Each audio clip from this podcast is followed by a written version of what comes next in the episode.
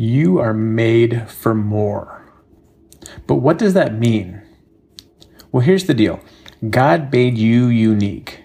There's only one of you ever in the history of the world. No one like you before and no one like you after.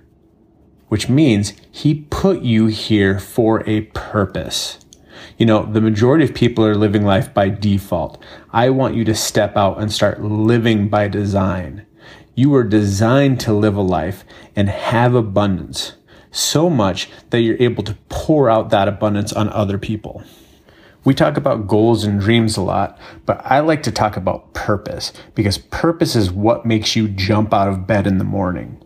See, a lot of us aren't living our purpose because we're so busy caught up in the day to day of running life that we miss out on the purpose God has for us.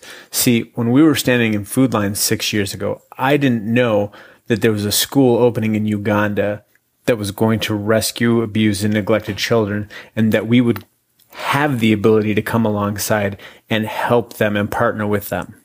See, God wants you to be more so that you can do more, so that you can have more, so that you can give more back.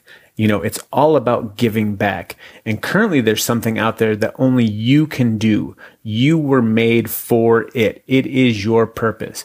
God put you on this planet just for it. God put you in this business so that he could bless you and your finances so that you could go have the freedom of time and money to take on the purpose he truly made you for. And that's what it means to be made for more.